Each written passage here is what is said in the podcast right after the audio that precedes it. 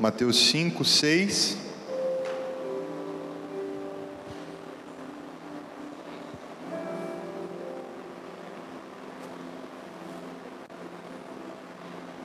Quem achou, diga achei. O texto vai dizer o seguinte: Bem-aventurados os que têm fome e sede de justiça, porque serão saciados. Para aqueles que têm aquelas Bíblias, que tem uma, uma chave bíblica embaixo, sabe ali, no rodapé? Você vai conferir que na sua Bíblia que tiver essa chavezinha, ela vai te conduzir para um outro texto, que é Isaías 55, então nós vamos para lá também. Isaías 55.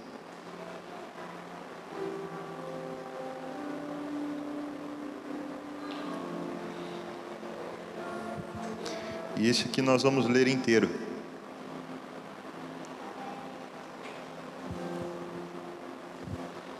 Estamos juntos?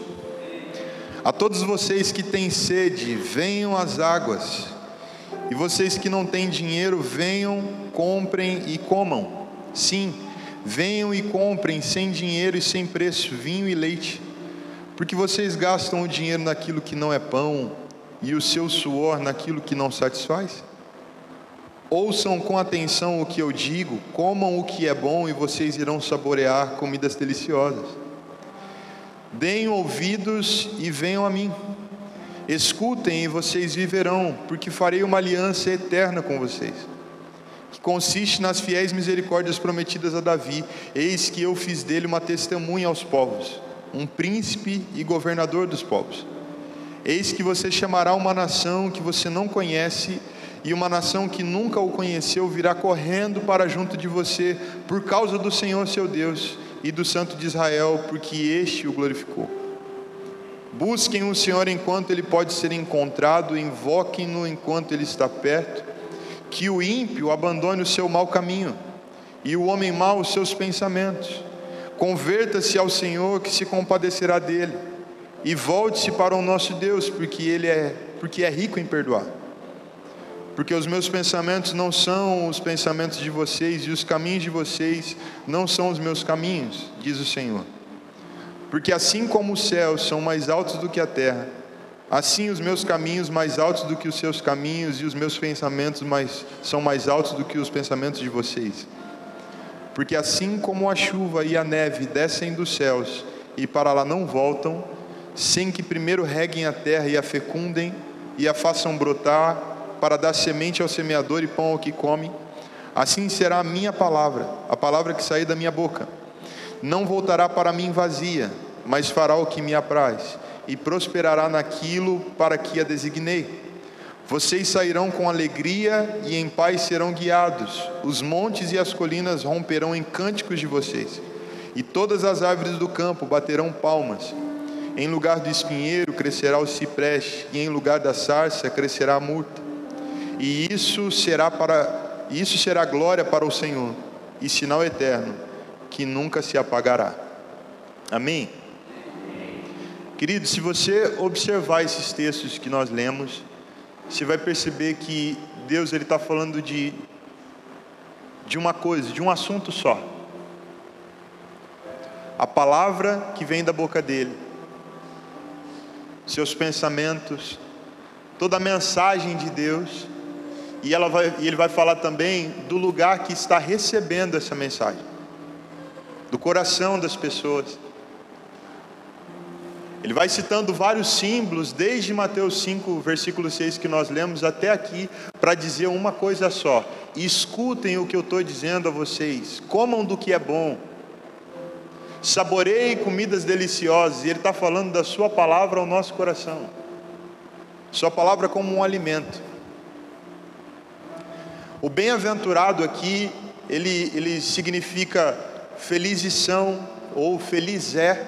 E essa felicidade não é uma felicidade que, que a gente vive a qualquer momento bom que a gente passa na vida. Mas representa uma alegria divina, uma alegria no espírito, que só prova dessa alegria quem tem contato com o Senhor ou com o céu, com algo divino. Nós sabemos que a alegria é parte do fruto do Espírito, A alegria verdadeira, ela vem do Espírito Santo. Estamos juntos?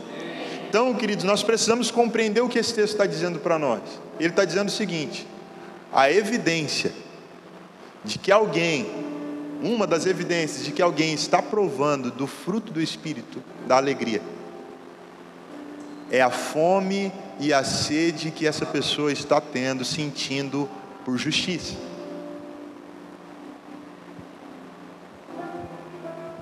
E a justiça é uma palavra muito ampla, a gente poderia falar de muitos modos de justiça, mas eu quero resumir para a gente ir com, com foco. O que, que é justiça? Justiça é o que é certo, que é justo.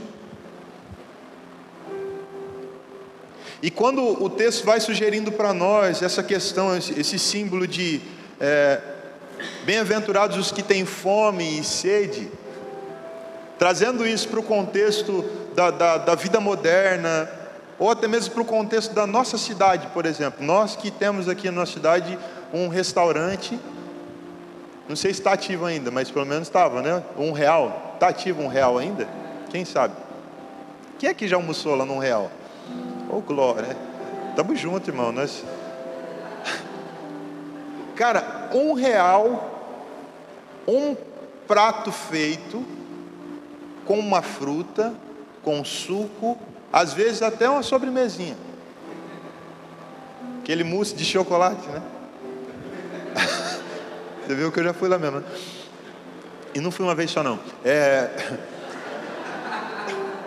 Mas queridos, para a nossa realidade, a gente tem um restaurante que serve com um prato de uma refeição completa por um real, a gente não sabe o que é fome. Alguns de nós têm um apetite um pouco mais aguçado, outros menos. Em alguns momentos a gente vive esse, essa sensação de, nossa. Ou de repente alguns que, que acostumaram até a ficar um dia, dois sem comer. Mas a gente não, não compreende. Se a gente olhar para a nossa vida aqui, a gente não vai compreender o que Jesus está querendo dizer. E querido, você vai perceber uma coisa dentro desse assunto todo, ficar conectado para você perceber. A palavra ganha um significado de acordo com a experiência em que nós estamos vivendo ou já vivemos com Deus ou com a vida. Se você dá um conselho, às vezes, para um, um adolescente que não, que não provou de muitas coisas ainda da vida, ele vai achar muito bonito, vai achar legal, mas não vai ganhar um significado, um sentido profundo para ele. Se você falar de coisas, é, é, é, por exemplo, nós que, que hoje estamos vivendo de novo, né? A, a maternidade, a paternidade, a Rebequinha está lá 25 dias, 26, por aí. E se você falar de experiências da maternidade com alguém que ainda não viveu, você vai sentir uma diferença do que você falar com alguém que tenha a vida. E não é diferente na nossa vida com Deus ou na nossa vida real. A gente aprende a absorver e a desfrutar das palavras que elas se encaixam dentro de uma realidade, de uma experiência que nós temos. Essa é a questão que Jesus levanta na parábola do semeador, e é o mesmo assunto aqui praticamente. Dependendo de qual terra cai, a gente vê um tipo de, de frutificação. E que essa terra estava falando mesmo do nosso coração, Jesus estava dizendo. Quem tem um coração quebrantado, contrito, um coração experimentado, um coração que já passou tanto pela alegria como pelo sofrimento, e não endureceu, mas está pronto para receber algo de Deus, qualquer Jesus te ama, vai penetrar ali e vai fazer um milagre. Mas quem não viveu experiência com Deus, ou não viveu uma experiência na vida de, de, de uma falta de amor, Quantas pessoas nós vemos que às vezes é, é, tiveram a ausência do pai durante toda a sua infância e quando descobrem Deus como um pai de amor se apaixonam?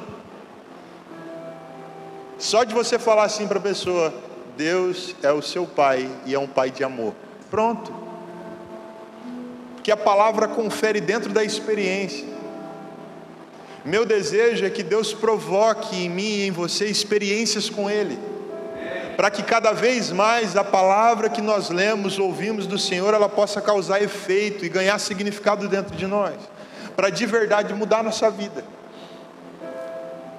porque é aqui que começa, e esse é o nosso assunto, o nosso coração e a palavra de Deus.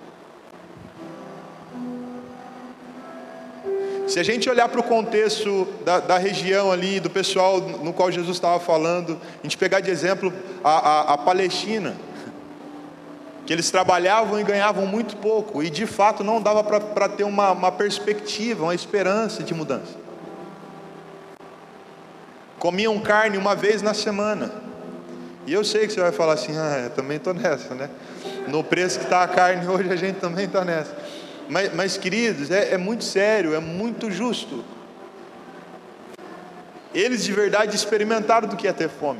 Ou quando é, nós pensávamos no, no, se nós pensarmos no mundo antigo, quando eles não tinham água corrente, por exemplo, em casa.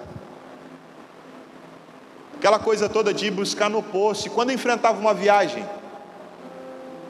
que não tinha poço com conveniência durante a pista para resolver a situação mas tinha de vez em quando uma surpresa de um vento quente que vinha de uma vez, e tudo que eles tinham na mão era um turbante para cobrir a cabeça, mesmo assim enchia a boca, o nariz de, de areia, e aquele calor, e dava sede mesmo. E alguns até morriam nesse caminho, porque tinham sede. Aí, se a gente olha para esse contexto, a gente vai começar a compreender do que é que Jesus está falando aqui a evidência de alguém que está provando do fruto do Espírito é o quanto tem desejado, tem sentido fome e sede, não com um apetitezinho para a justiça, para aquilo que é certo, mas alguém que de verdade tem uma, uma fome de uma vida inteira. Alguém que olhou para dentro de si e fala assim: Eu acho que eu não comi ainda. Alguém que olha para si e fala assim: Vontade de pegar a jarra e tomar a água toda.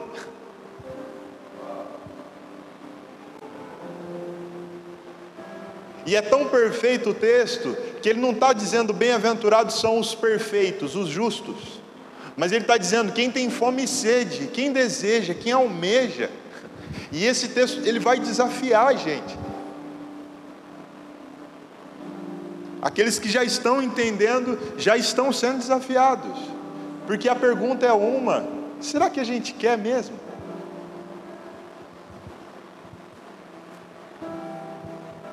Porque como, como a gente criou uma perspectiva do mundo corrupto, da, das coisas que, que são assim mesmo, um mundo perigoso, violento, do abuso. A hora que a gente vê um pouquinho de justiça, e eu posso dar um, um, um exemplo para você, às vezes a gente fica com, com os olhos felizes quando a gente vê um pastor que seja bravo e que fala de uma justiça e que se apresenta assim diante das redes sociais, da sociedade, a gente fala assim: opa, aí. É. Mas talvez esse homem não, não teria coragem de dar o seu ombro para um pecador como ele chorar por causa do seu pecado. Mas porque a gente viu uma face da justiça já é bom para nós. Ou não, quando a gente vê um, um pastor ou um, um homem que tra, traga uma referência de Deus que, que de repente está numa vida de pecado escancarada mas que consegue dar o ombro para outro chorar, a gente fala assim, tá vendo? A misericórdia. E, e esses ângulos de justiça vão satisfazendo o nosso coração, de modo que a gente vai trazendo para nós isso também. Como quem olha para a vida e, e, vê um pouquinho de desejo por aquilo que é certo e acha que está faminto, está sedento. E com isso a gente vai aceitando muita parcialidade na nossa vida. O que Jesus está falando aqui não é alguém que tem um apetite, Ele está falando quem tem fome. Ah, quem está provando do fruto do Espírito Santo, está tá desejando com muita força. justiça, o que é certo. E talvez nessa busca, esse alguém não vai se tornar um justiceiro, mas vai se tornar alguém que é dependente de Deus, porque na busca pela justiça nós encontramos as nossas limitações. E no encontro com as nossas limitações, nós somos levados a nos prostrar, irmão. E a clamar por mais, e a desejar por esse toque de Deus, e a desejar pela vontade de Deus, e querer mesmo. Porque as coisas poderiam ser muito diferentes se a gente quisesse mesmo.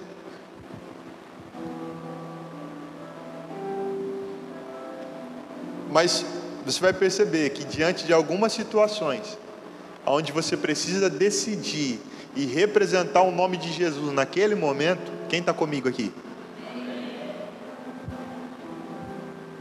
Ou no momento de tentação, ou em um momento onde é, é, existe um engano sendo ensinado, algo que está tá, tá sendo levantado ali com um toque de religiosidade, mas sem Deus na hora de se posicionar, de dizer assim: não, o que é que você quer de verdade? Toma essa decisão e revela o que você quer. Talvez é nesse momento que a gente vê que a gente não quer tanto assim. E por que é que essas coisas começam a acontecer? E por que é que o nosso coração começa a se perder no meio dessa jornada, no meio de tanta coisa boa, no meio de tanta coisa de Deus, de tanta palavra profética, palavra benéfica. Aí é o que Isaías vai citar ali para nós, no versículo 2, ele vai dizer o seguinte: Olha, vocês estão gastando, por que vocês estão gastando dinheiro com o que não é pão? E o fruto do vosso suor com aquilo que não satisfaz. Sabe o que revela aqui? a nossa busca de tentar aquecer o lado de dentro com alguma coisa do lado de fora. Eu ouvi o, o, o pastor Geto dizendo sobre isso e ele disse algo tão bonito. Ele falou assim que quando Pedro sentiu-se frio por dentro, quando negou a Jesus, era um momento de decisão. É certo que Jesus já tinha dado a palavra, você vai negar. Então, isso iria acontecer. Mas vamos olhar, porque essa situação é uma situação que acontece na nossa vida, no, no cotidiano. Do momento onde a gente vai ou negar ou honrar o nome de Jesus. Estamos juntos? Isso acontece na nossa vida. Mas nesse momento de frieza por dentro, Pedro nega. E aí o que, que ele faz? Vai para junto de uma fogueira.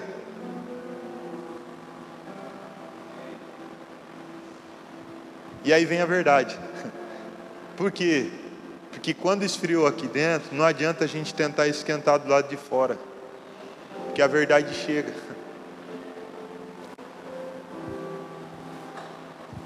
O que nós mais precisamos hoje é conseguir olhar o que está dentro, do lado de dentro, para tentar entender onde nós estamos e o que é que Deus quer de nós sabe? E sair desse lugar mesmo parcial, porque de verdade, queridos, não há uma parte em nós que se salve, não há uma parte em nós que seja boa.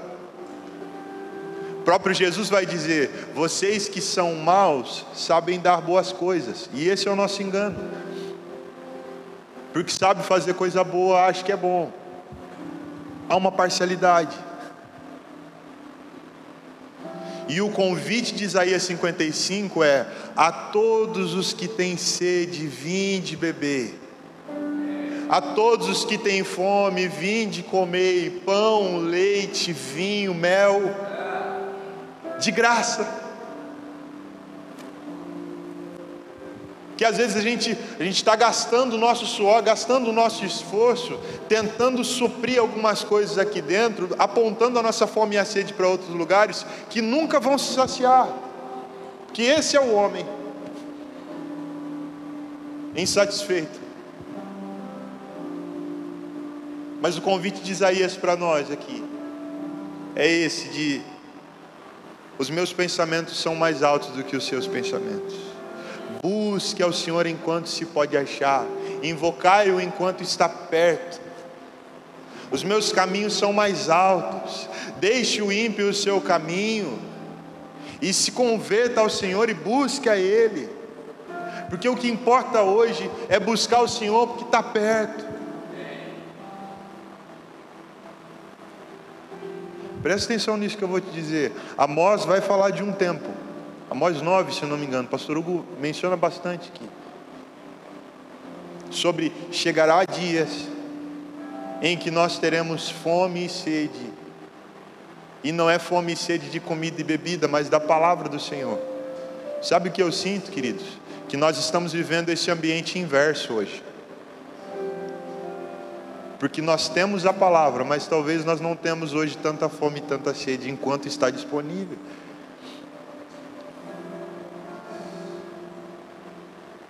E por quê? Porque existe uma autoconfiança, existe em nós um caminho que a gente acredita que dá para ir por ele.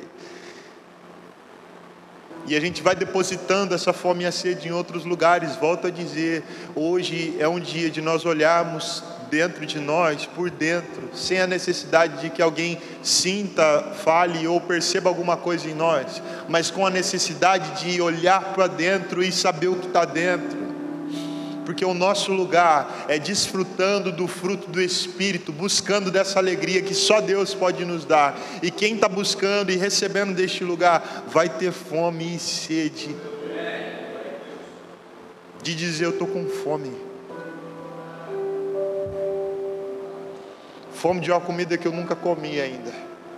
Que eu não consegui saciar, porque parece que, que por mais que eu coma aqui fora, não sacia aqui dentro.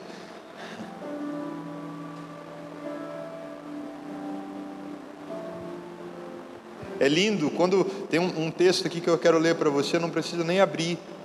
1 Reis 8, 18, olha só o que vai dizer.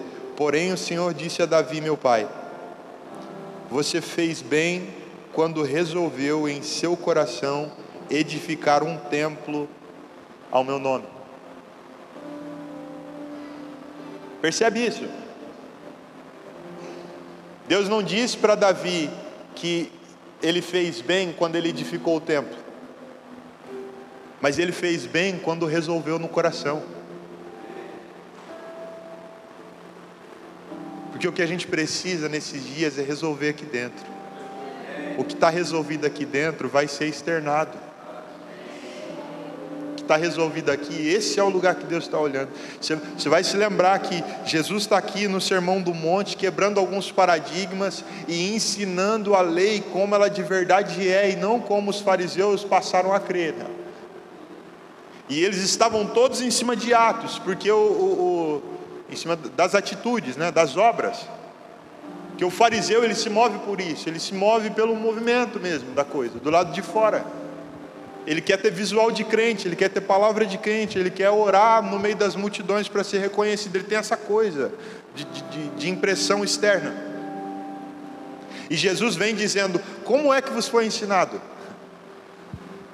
Aquele que matar o seu irmão está sujeito a juízo, então eu digo a vocês agora se odeia. Percebe? Jesus está trazendo essas coisas para a gente resolver aqui dentro.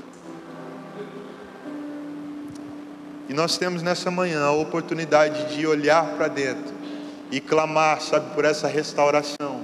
Porque o, o, o normal daqueles que estão desfrutando do Espírito de Deus era, pelo menos, desejar, com fome e sede, pela vontade de Deus.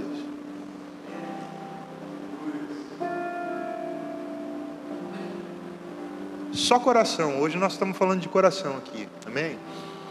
Sinto o amor de Deus neste lugar. Coração do Senhor sendo revelado a nós nessa, nessa manhã. É só coração. Talvez a maior prática hoje que você vai sair daqui nessa manhã, mediante essa palavra, é a prática de olhar para dentro e ser sincero, ser honesto. Dizer o que de fato eu estou querendo ou o que era para eu estar querendo? Queridos, nós não vamos ser famintos só da gente mostrar do lado de fora que a gente está queimando. Nós não vamos ser, sabe, uma igreja faminta e sedenta, só da gente expressar isso de algum jeito aqui do lado de fora. Ei, Deus nos conhece. E quem tem fome e sede de Deus, quer Deus. Quem tem fome e sede de Deus, quer a palavra de Deus. Olha esse capítulo todo dizendo: a fome está em outro lugar, vocês estão gastando dinheiro com aquilo que não é pão, vocês precisam ouvir o que eu estou dizendo. A minha palavra ela é poderosa, quando ela sai da minha boca e toca um lugar, é que nem a chuva, tem que molhar. É como a neve, tem que surtir efeito, tem que trazer uma beleza. É a chuva porque transborda e molha e traz quebrantamento, mas também é a neve porque traz essa pureza, traz esse, esse, esse limpar.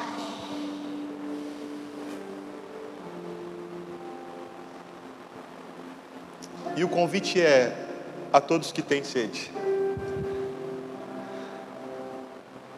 Apocalipse 21, versículo 6. Vamos ler duas, duas referências juntos. Apocalipse 21, versículo 6.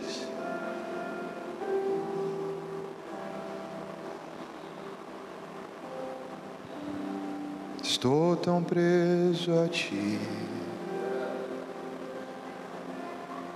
21, 6. Disse-me ainda: tudo está feito. Olha só, tudo está feito. Eu sou o Alfa e o Ômega, o princípio e o fim eu, a quem tem sede,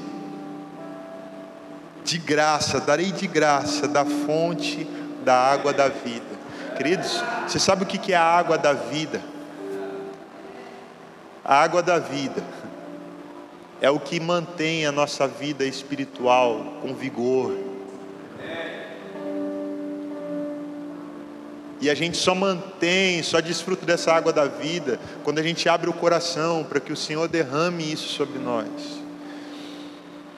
É verdade que quem está sedento, está faminto, vai fazer muitas coisas em nome de Jesus, mas o fazer coisas não traz a, a, a como que eu posso dizer? A evidência mesmo.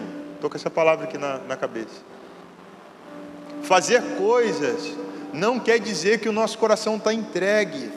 Mas se o nosso coração estiver entregue, nós vamos trabalhar bastante, nós vamos abençoar as pessoas, nós vamos viver igreja, nós vamos se relacionar, nós vamos amar, nós vamos orar, vamos repreender, vamos dar palavra de conselho, de conhecimento, de sabedoria, porque o coração está em Deus, mas, mas essas coisas, elas precisam partir deste lugar, dessa fome, dessa sede aqui dentro. Queridos, mediante a, a isso que, que eu estou abrindo aqui, compartilhando, eu faço uma pergunta aqui nessa, nessa manhã: quem tem fome e sede de Deus?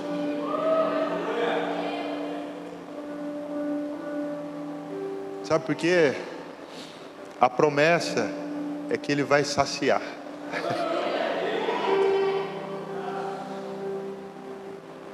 Se alguém tiver fome, vai vir e eu vou dar de graça da água da vida para fazer essa manutenção, para manter ativa a vida espiritual, para manter ativo o amor e a vida de Deus fluindo. Quero ler um, um outro texto com você, Apocalipse ainda, ó 22, 17. Passa um pouquinho para frente aí.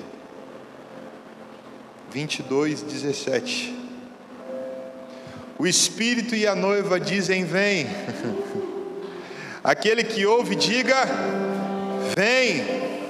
Aquele que tem sede, venha, e quem quiser receber, receba de graça a água da vida. Ei, existe um clamor do Espírito e da igreja verdadeira, dizendo: venha Vem o Senhor, vem a igreja, venha esse dia, venha o reino de Jesus. E quem estiver ouvindo, quem estiver com o coração pronto para receber o que essa palavra, sabe, quer atingir dentro de nós, vai dizer sim, vem, e vai beber da água da vida, da fonte eterna porque diferente da vida aqui neste mundo cotidiano, em que a gente fica trabalhando e gastando nosso esforço em coisas que não satisfaz a gente, ah, quando nós bebemos das águas do Senhor, existe uma saciação que não se compara a nada nessa vida, queridos.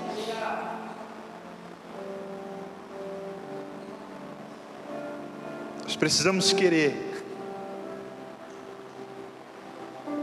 Nós precisamos querer. Queria que você fechasse os teus olhos. Ainda que sentados mesmo, nós vamos ter esse momento de, de oração.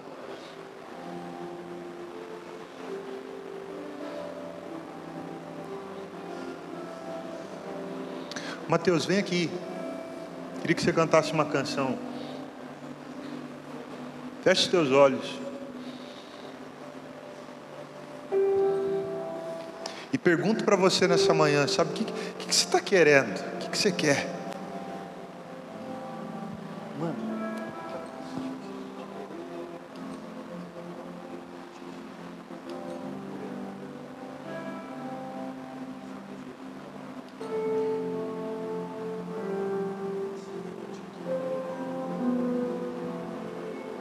O que, que você quer? Olha mesmo para dentro. E talvez as suas respostas hoje, elas, elas não sejam, não, eu quero Deus mesmo. É isso que eu estou desejando todos os dias. Eu estou dizendo, eu quero Deus. Que eu estou com fome é de fazer a vontade de Deus. Estou com sede é de fazer a vontade de Deus. Eu estou com fome de ser o melhor esposo que eu posso ser, de ser a melhor esposa que, que eu possa ser. Eu estou com fome e sede de ser o melhor pai, a melhor mãe, melhor filho e filha. É isso que eu estou com fome e sede. Estou com fome e sede de ser o melhor profissional que eu possa ser.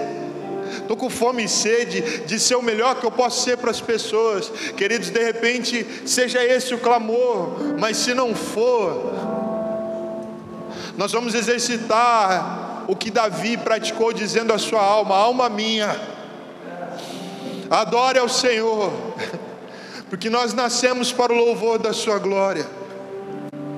E se o nosso coração não estiver posturado neste lugar, queridos, nós vamos viver gastando nosso esforço sem ver fruto, com a sensação de estar fazendo um monte de coisa para Deus e não vendo nada dessas coisas. Ouvindo palavras totalmente profundas, mas com um coração um tanto que duro. Mas se Ele moveu o nosso coração, as palavras mais comuns que nós ouvimos nesses dias vão afetar a nossa vida e vão gerar um novo comportamento, vão gerar uma nova forma de pensar. Ore ao Senhor, ore e coloque o seu coração, olhe o seu coração hoje do lado de dentro e ensine o seu coração a querer o que ele tem que querer.